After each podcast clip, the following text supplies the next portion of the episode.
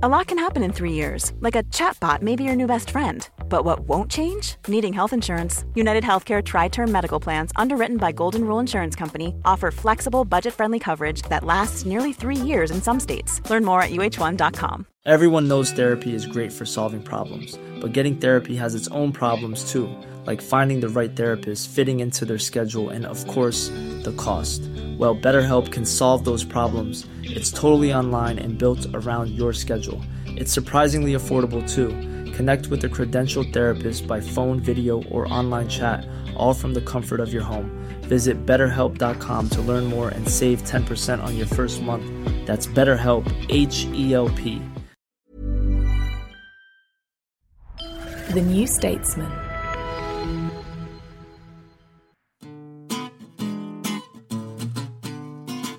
Hi, I'm Anoosh. I'm a Harry. And on today's episode of the New Statesman podcast, we discuss Jeremy Hunt junking the entire mini budget, and you ask us can the Tories really get away with switching leader again without calling for an election?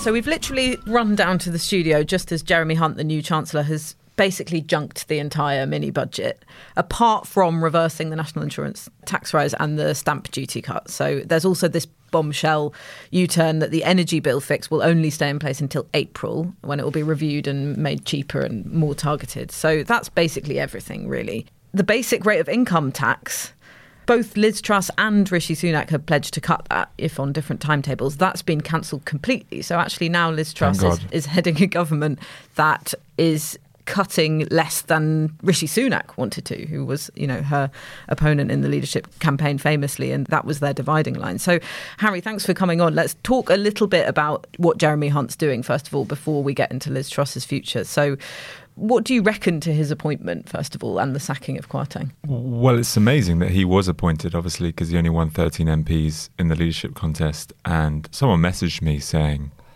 Hunt on Friday, you know, can they save Truss? And I was sort of scornful. Um, and I still don't think he can save Truss, but he's certainly saving himself. I mean, he's doing very well. And he's now very much in the conversation of caretaker PM. It was an interesting choice by Truss. I thought in some ways she would have chosen to double down and pick someone like Kemi Badenoch mm. and say, not only is income tax going to 19p, it's now going to 15p. but you know, if I'm going to go down, I'm going to go down swinging. But instead, she she picked Hunt. But I really think that was the, the death knell of her government at that point. I think the story's moved on. I mean, it's not going to surprise anyone that I'm saying Liz Truss is is done. Yeah.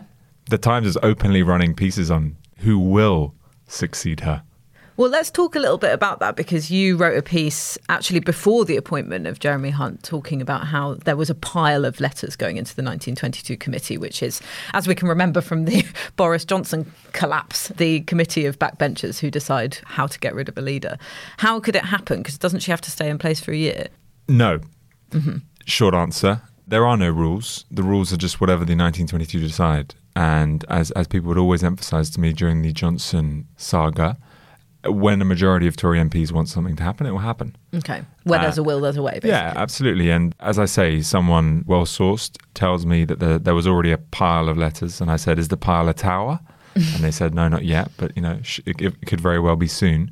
And at that time, we were saying, you know, by December. But I think it'd be amazing if, if there wasn't clamour this week or next to, to get rid of her. But can I just quickly go back to Hunt? There's two things I think we should emphasise about his statement today and why he made it. One is, the OBR forecast is still being finalised. This is a point Torsten Bell at the Resolution Foundation made.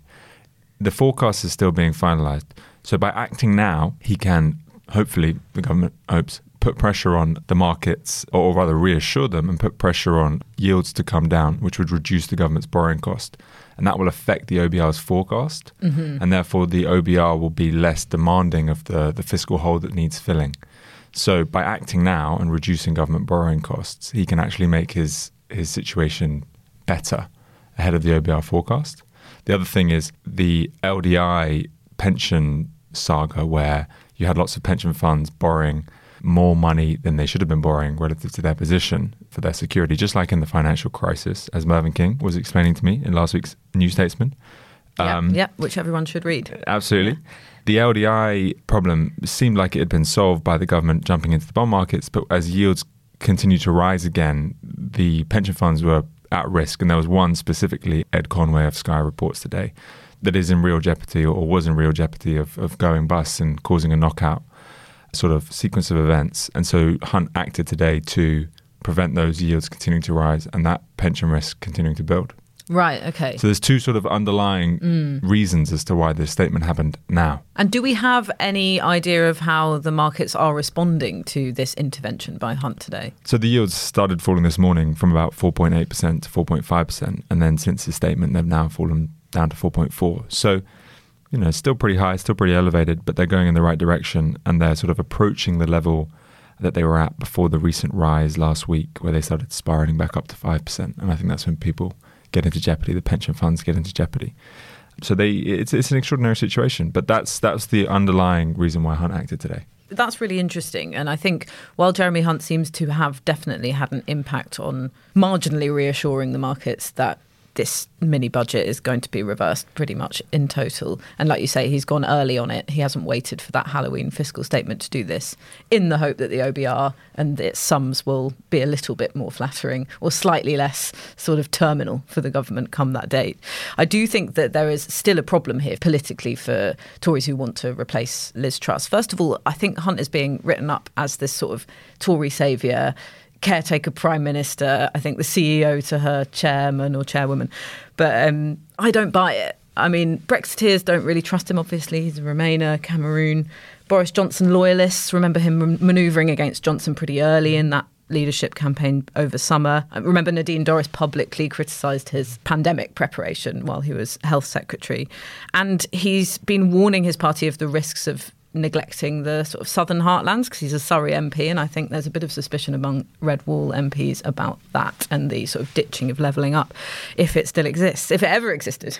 so I do think that even if he is sort of cleaning up the economic mess politically, he's not necessarily the saviour, and that brings us to the ultimate question, which is who would they replace Liz Truss with? And it's quite similar to what we were talking about over the Boris Johnson era of his scandals. The rebels, or in this case, pretty much everyone in the Conservative Party, weren't uniting behind one candidate, which is pretty much why they've ended up in this mess in the first place, with Liz Truss as a sort of uncharismatic, electorally suicidal leader.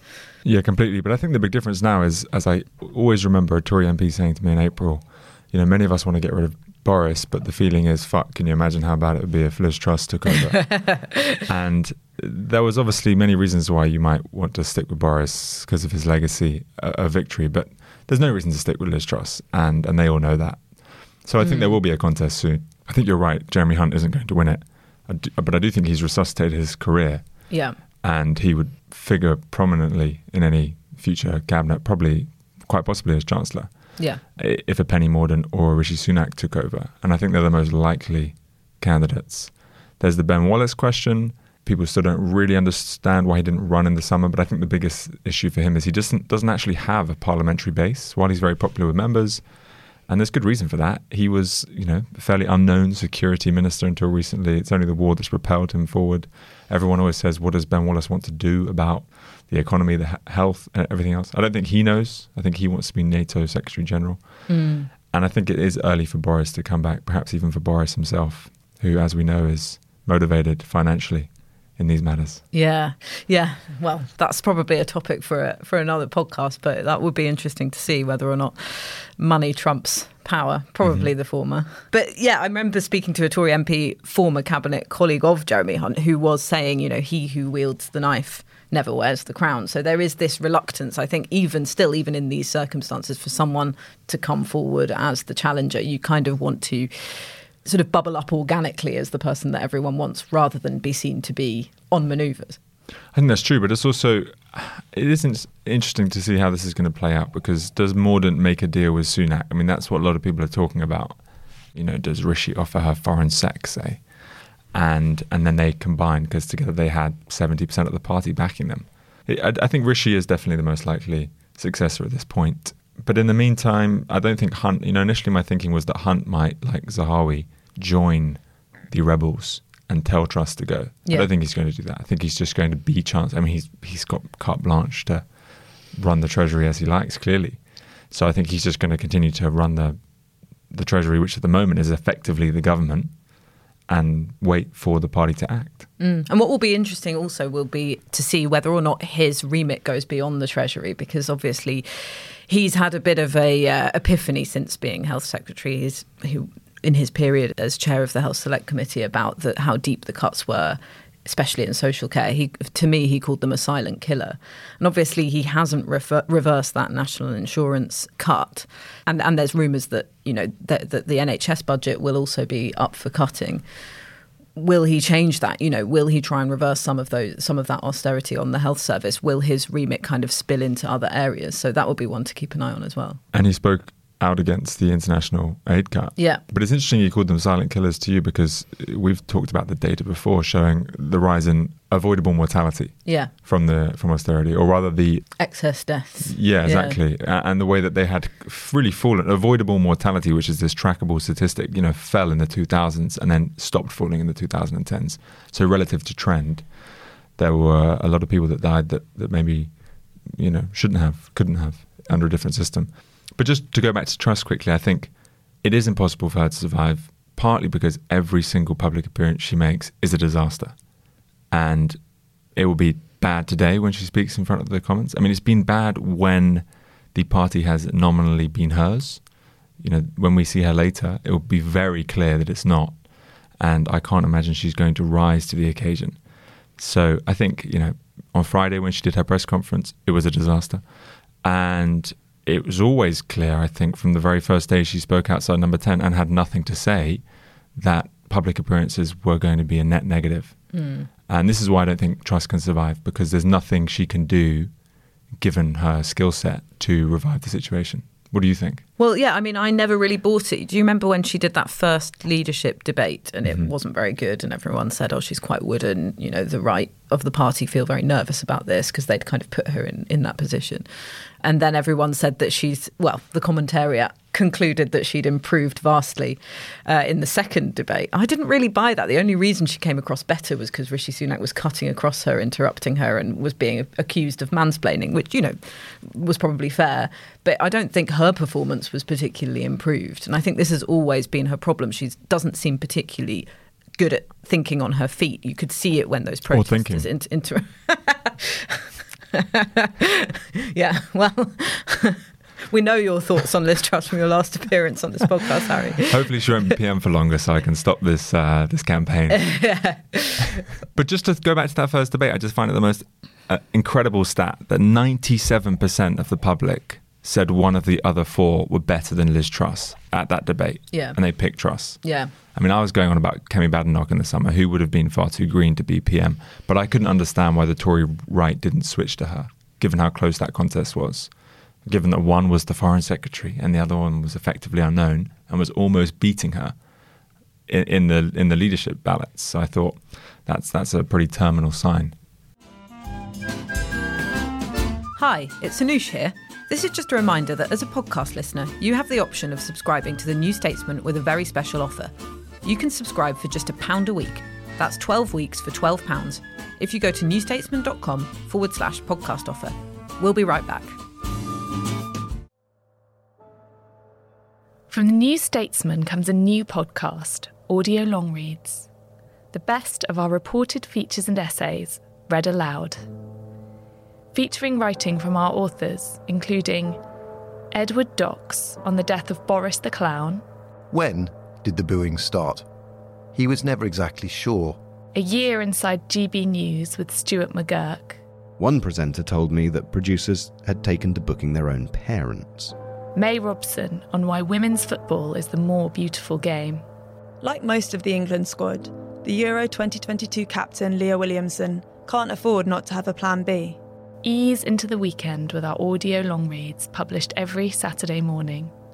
Just search Audio Long Reads from the New Statesman wherever you get your podcasts.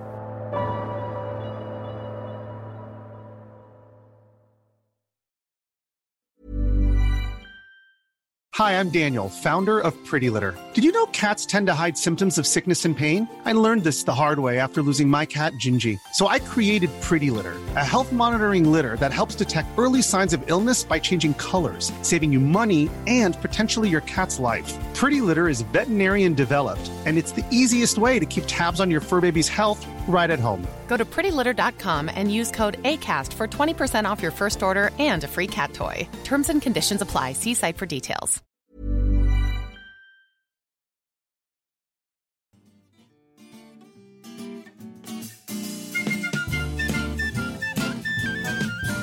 And now it's time for a section we like to call.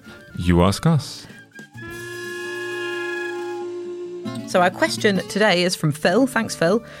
He asks Can the Tories really get away with switching leader again without calling a general election? Yes. Good question. Yeah. I mean, I was also going to say yes. So now it's very boring for poor Phil and any other listeners who have stuck with us this far. Well, the only pe- person that, that seems to think otherwise is Nadine Dorries because She, She- she bloody loves an election. Yeah, well, she, I think she sees it as a way of getting Boris in because you know Boris is an election winner. But of course they can. What are we going to do? Launch a coup? In a way, I, I I actually think that changing leader makes it less necessary to have an election because they aren't well if this new leader whoever comes in sticks to Jeremy Hunt's new plan for the economy which is very likely because this is the whole reason this has happened in the first place then they are executing an economic policy that is far more similar to what people voted for in the 2019 election than the kind of radical new direction that Liz Truss and Kwasi Kwarteng wanted to go in which didn't have a mandate at all, really. So, in a way, if you're talking just in terms of legitimacy, I think there would be more of a legitimacy to follow this path without an election than there was for what Liz Truss was originally proposing.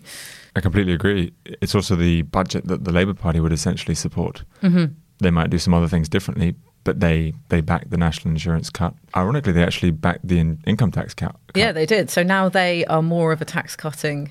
But I, I Well, d- well, I- but apart I- from the windfall tax and the other taxes. Right, but I mean the income tax thing. I think it's a good expose of, of the Labour Party's fair weather tax policy. I don't think they should have backed the 19p income tax cut. You can't believe in a stronger state and then back that cut, and they won't back it now. Yeah. So you're just playing politics, and I mean I get it, but I, I'm not a fan. Yeah. Stand up and say it should be 21p because it should be. Yeah, I mean, it, it does expose the fickleness when it comes to some of these tax cuts. I mean, there are a lot of these things that they actually agree with, like reversing the national insurance rise as well. Um, and so this kind of U-turning from the government does expose Labour's hypocrisy on that. But I just don't think enough people are paying attention to that at the moment, which is something that we discussed on the last episode. There's no real political capital to be had about pointing out because there are some people in the shadow cabinet who have different views on that one penny off uh, the basic rate. John Ashworth was saying that they shouldn't support it, for example. So there are there are contradictions in, at the top of the Labour Party on this. It's not you know they don't have a clear strategy on this at all. I think one other one you mentioned it to look out for is the windfall tax because there's always been a sort of hidden windfall tax that they kept in place that was raising I think about 28 billion over the next few years.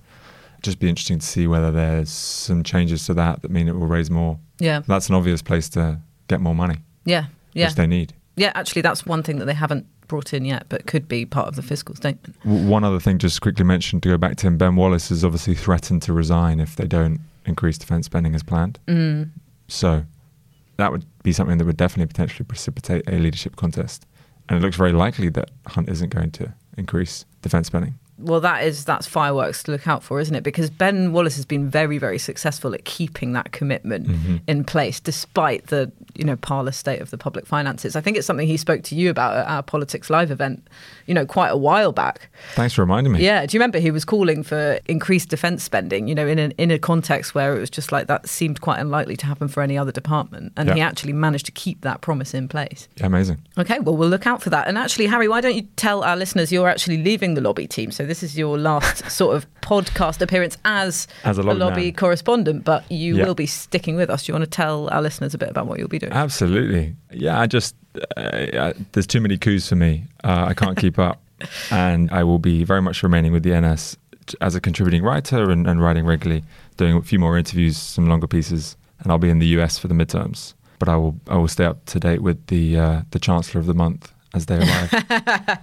okay, well, we will keep having you on. Thank you. Yeah, if you if you want to come back. And and can we encourage any women listening to send us a question? Yes, because yes. this never happens. We often, well, the majority of our questions from you ask us are from men, so we would love some women. Not to, that we don't appreciate the us. current questions. yeah, exactly. Thank you, thanks, Harry, um, thank and thank you so much for listening.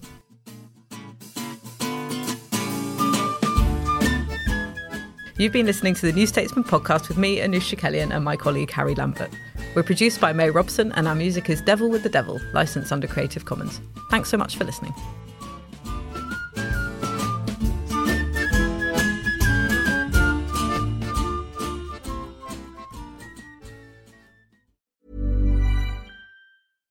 When you make decisions for your company, you look for the no brainers. And if you have a lot of mailing to do, stamps.com is the ultimate no brainer. It streamlines your processes to make your business more efficient, which makes you less busy. Mail checks, invoices, legal documents, and everything you need to keep your business running with stamps.com. Seamlessly connect with every major marketplace and shopping cart. Schedule package pickups and see your cheapest and fastest shipping options from different carriers with rates up to 89% off USPS and UPS rates. And with the stamps.com mobile app, you can take care of mailing and shipping wherever you are. Make the same no-brainer decision as over 1 million other businesses with stamps.com. Sign up with code program for a 4-week trial plus free postage and a free digital scale. No long-term commitments or contracts. That's stamps.com. Code program. Trust in politics is broken. So, can we get UK politics working again? That was the last time we were happy. 2012. I'm Beth Rigby, Sky's political editor. Join me every week with Labour's Jess Phillips and Conservative peer Ruth Davidson for some electoral dysfunction. This idea of nuance has completely left politics. Yeah. Together, we'll focus on the policies that could deliver political satisfaction. Follow electoral dysfunction wherever you get your podcasts.